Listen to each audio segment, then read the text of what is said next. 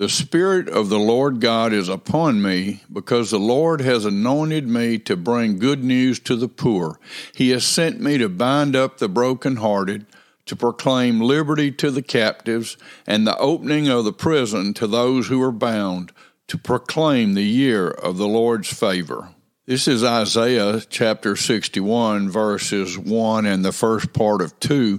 But this is also the very first thing Jesus proclaimed or preached when he started his public ministry. He is speaking here of his first coming. His second coming will be very different. But his first coming, he's coming to set the captives free. We're captive to sin until we're born again by grace alone, through faith alone, in Jesus Christ alone. Have you been set free?